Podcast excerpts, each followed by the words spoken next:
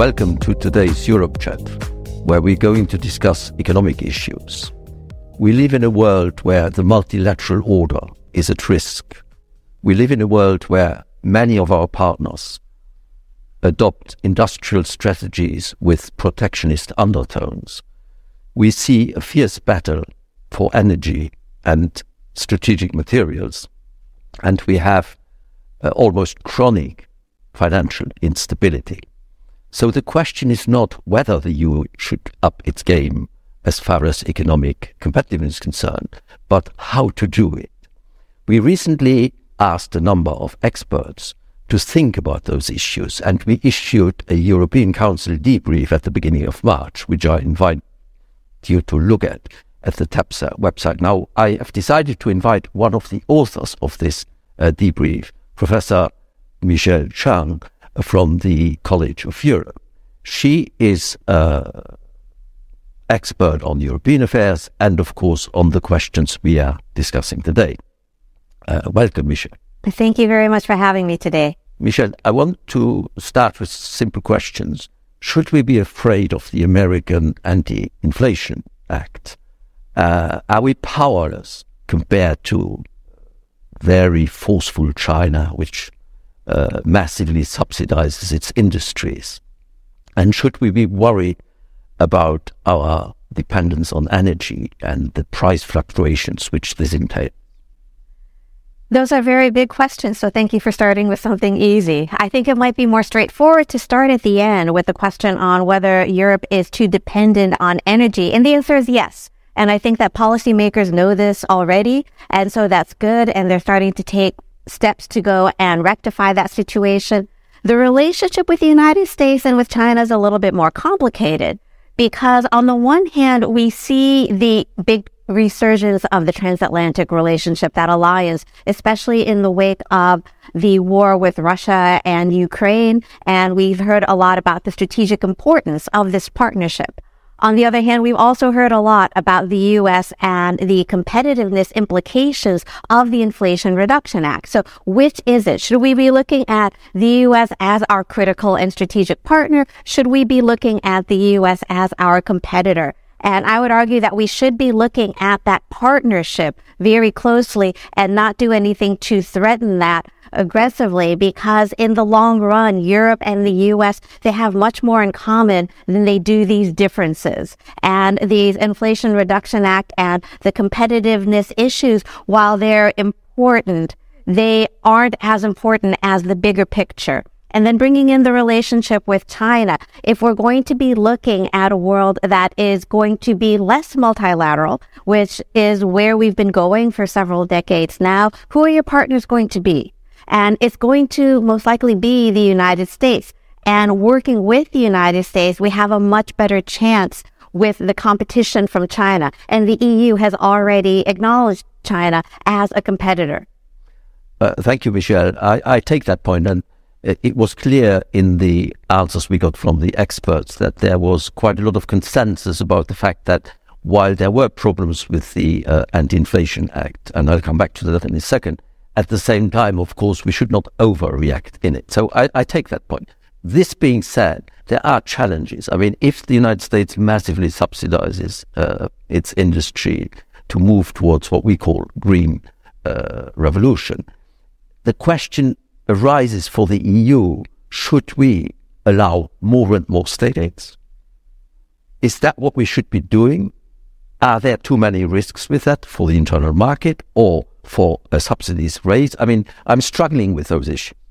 I think that we need to keep in mind two major risks if we go down the route of subsidies. One is the economic risk, and that is historically we have not seen great results from protectionism. There's a reason that European as well as other governments moved away from that. So we should bear that in mind. Governments tend not to have a great track record when it comes to picking economic winners. And you can spend and waste a lot of taxpayer money in your pursuit of this.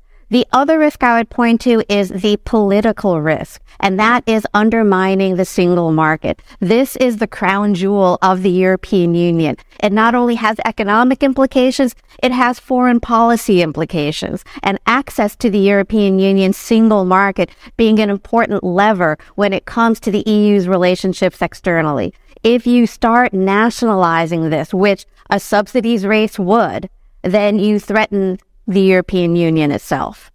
I take that point as well. Uh, but I think there are two questions with this one. The first one is uh,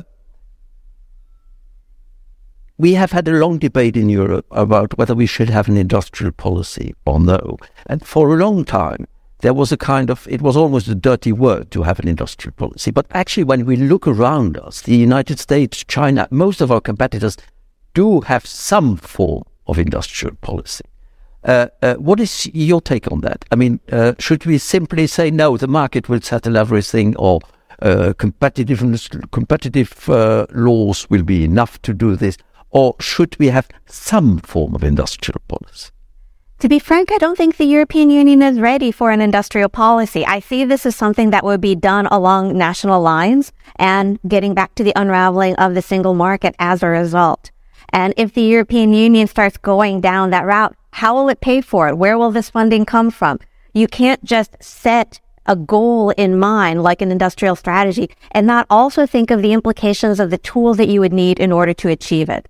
Because otherwise, it just becomes a few nice policy papers. Yes, but I would answer to that that the EU has financial means. Uh, the question is how you should mobilize them. Now, if you mobilize them via state aid, then of course, you know, to some extent you have to do it. But uh, and the, the Commission, by the way, has authorized more state aids in the present circumstances. But at some stage, as uh, uh, you said, there is a problem that some of our member states don't have the means to do this because of their high public debt. Uh, at the same time, uh, I think the um, uh, it raises this raises another question, and this is a question which was also touched upon in our uh, EUCO debrief. It is the question of whether there should not be more EU financing.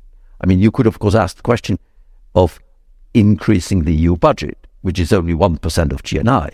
You could also talk about launching a new investment program, as we did with the Resilience and Recovery Fund in the COVID crisis. Uh, what do you think about that?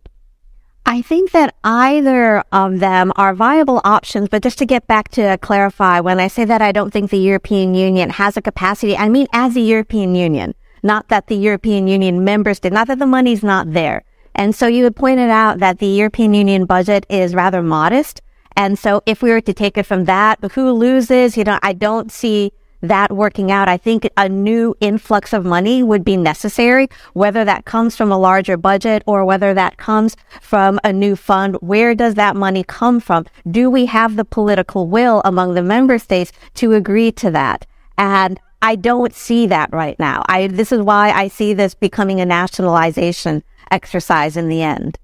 Yes, I personally do not agree with that, actually. I think that uh, we said at the time we launched the RRF that it would be a no precedent. We will not do it again.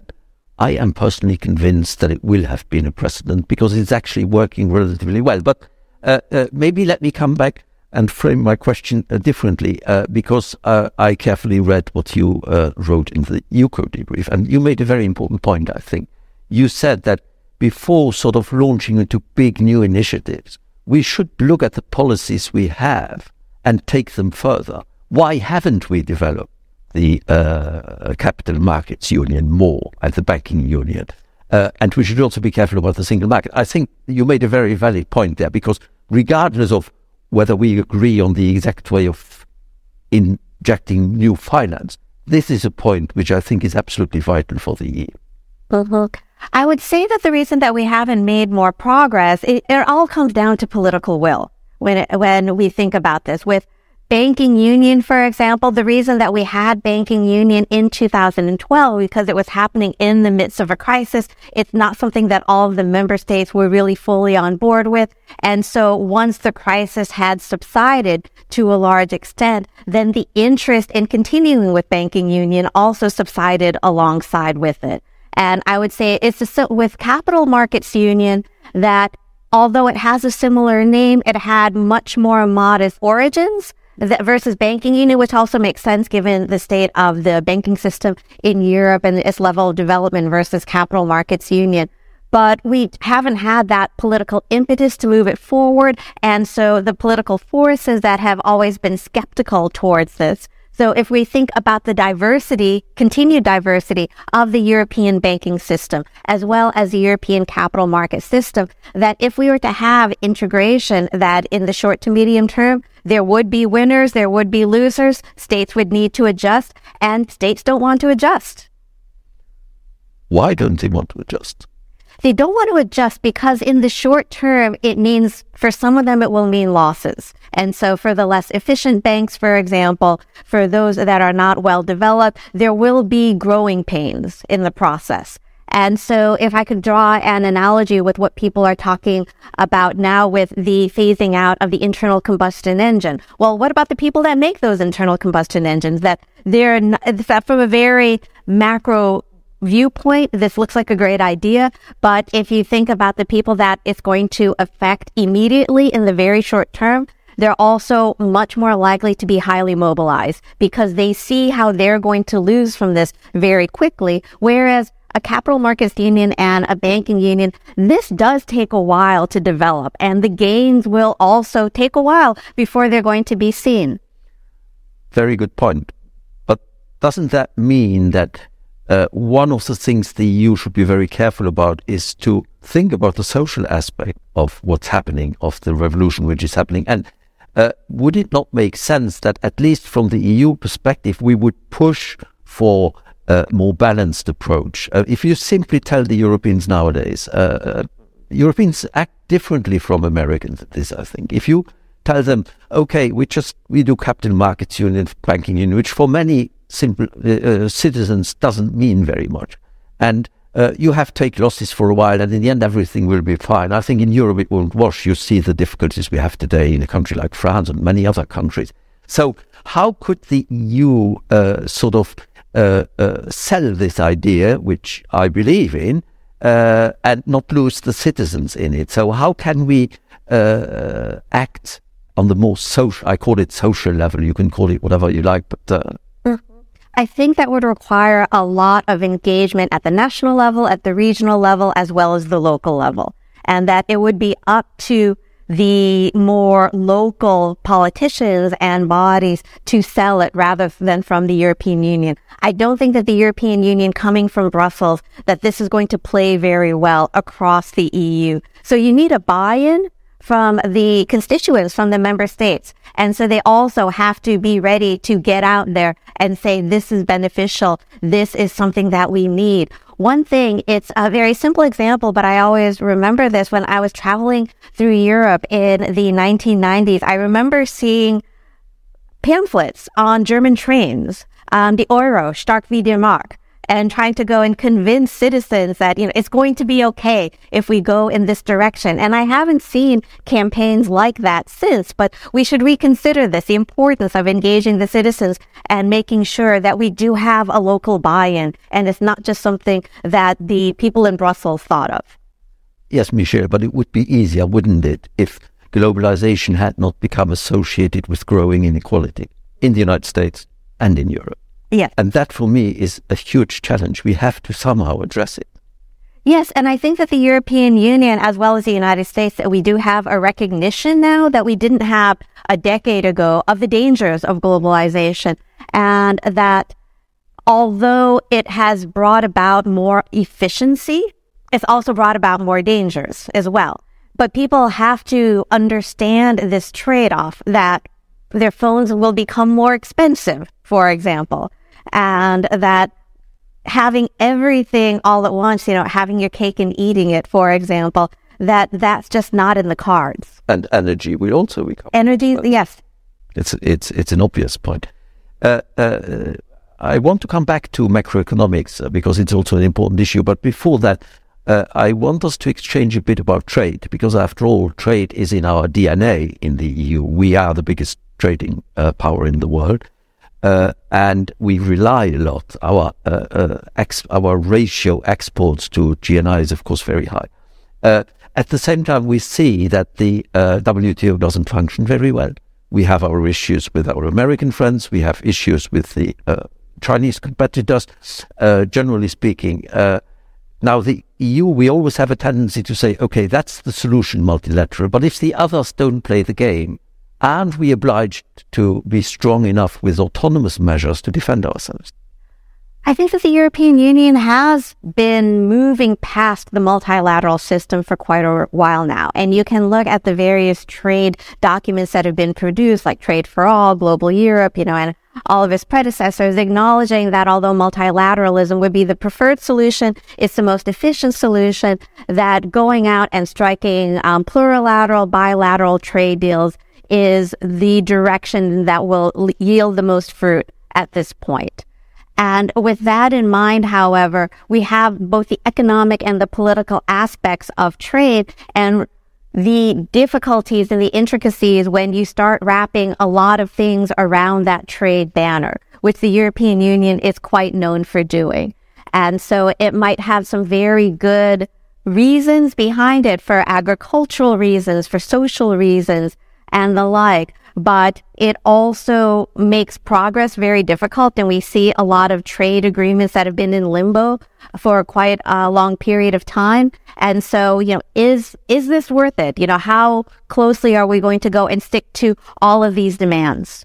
Yes, we, uh, we have been overloading the trade agenda with all kinds of other things. And to the extent, actually, that while we can vote by qualified majority voting on trade matters, if you stick in all the other elements, the human rights clauses, the climate change clauses, all that, you actually end up with unanimity. And very often with the need to ratify every single trade agreement in 27 countries, which, as we know, is very difficult. So uh, uh, I think uh, the Commission today is working in the direction of getting back to using trade articles in the Uh, treaties in order to do trade agreement. Is that right? Is that correct?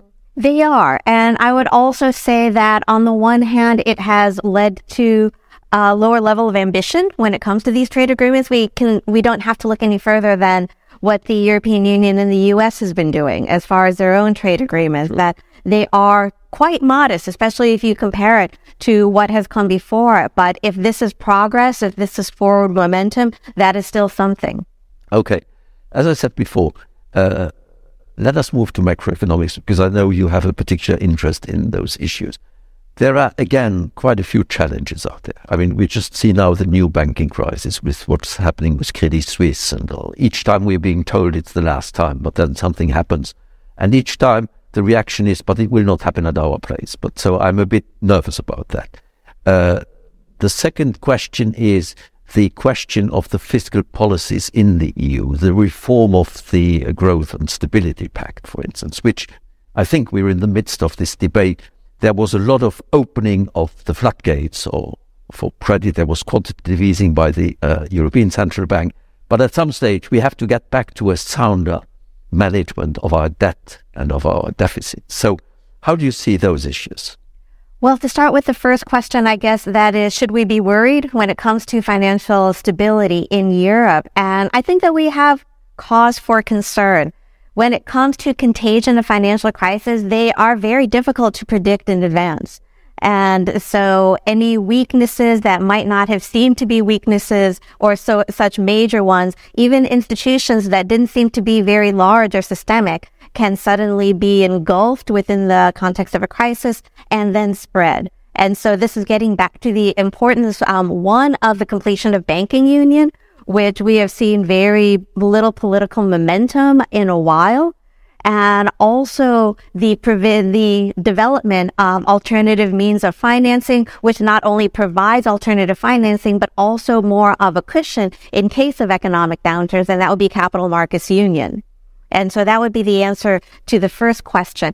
In the answer to the reform of the Stability and Growth Pact, I think that there have been some very positive developments on that. The first one being agreeing not to automatically revert to the old rules, but really wanting to have the new rules in place before calling off the um, the suspension of the Stability and Growth Pact. And I think that the increased flexibility and the concern for the medium term as opposed to the targets, the 3% to 60%, although the numbers still remain, that there are indications that there will be a higher degree of flexibility, which they were doing de facto in their interpretation, at least the commission was in the first place, but having it be part of the rules and also having the support of the member states would be important moving forward if this is to be a significant instrument. Because there have been many academics that have criticized the Stability and Growth Pact for not having any bite and for allowing the member states to do what they were going to do anyway. And so were member states actually changing their behavior in order to comply with the rules? And that's a tough sell for many people.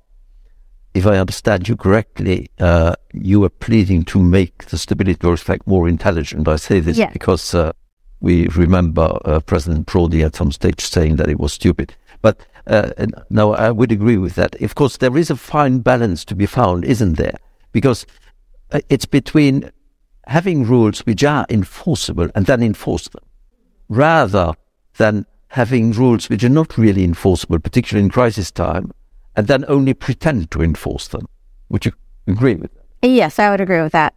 Thank you. Yes, and I think that with the Stability and Growth Pact in particular, that there has been the conflict of interest between some of the member states as well as the European Commission in where they see the Stability and Growth Pact going. And so I think that conversation, that frank conversation and discussion so that they can find that middle ground of what the member states could actually live with as well as what the commission thinks is needed going forward. Uh, we come to the end of this talk and thank you very much for having provided all these insights. I would maybe uh, ask you a final question, and a very easy question is, uh, how do you, I mean, are you optimistic about the future of the EU when you look at all of those issues? Or I tend to be optimistic because oftentimes at the end of the day, the European Union does find a way. It might not be optimal, it might not be pretty, but in the end, they see what needs to be done, and some there is mo- motion, there is momentum, and something happens. So I do have confidence in the European Union in the future. Thank you very much, Michele. Uh, I think we end on a positive note, which I like very much. We know that the challenges are daunting. We've just gone through some of them. Of course, we couldn't enter too much into detail because, I mean, we would need many Europe Eurocrats to do this. But I, I wanted to use this discussion with uh, Michele, who has a very good overview of things, to give a more global picture of where we are, to ask the right questions and I hope we've managed to do that. Uh, I would invite you to stay tuned in to uh, TEPSA because we are going to continue to reflect and work on all of those challenges and basically on all the challenges the EU faces. Thank you very much and goodbye.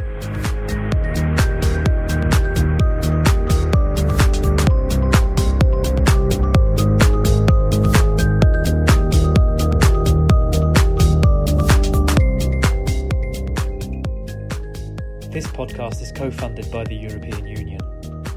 The European Commission support for the production of this podcast does not constitute an endorsement of the contents, which reflects the views only of the authors, and the Commission cannot be held responsible for any use which may be made of the information contained therein.